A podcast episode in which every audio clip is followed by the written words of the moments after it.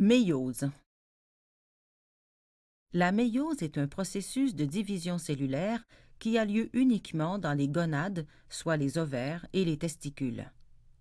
À la prophase 1, l'enveloppe nucléaire disparaît.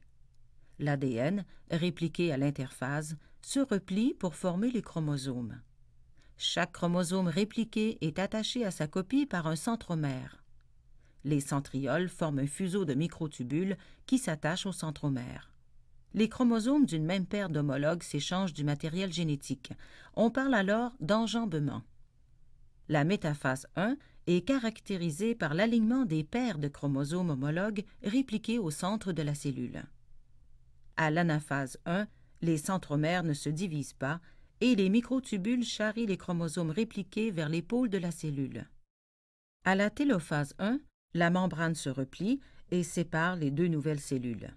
Elles contiennent maintenant la moitié du bagage génétique initial, mais celui-ci est encore répliqué. La prophase 2 s'enchaîne immédiatement après la télophase 1. Les dernières étapes de la méiose sont identiques à celles de la mitose. Les centrioles forment de nouveaux microtubules. Ceux-ci s'attachent au centromère de chacun des chromosomes répliqués. La métaphase 2 est caractérisée par l'alignement des chromosomes répliqués au centre de la cellule. Les centromères se divisent à l'anaphase 2 et les microtubules charrient les chromosomes vers l'épaule de la cellule. À la télophase 2, la membrane se replie et sépare les deux nouvelles cellules. Les quatre cellules obtenues contiennent la moitié du bagage génétique initial.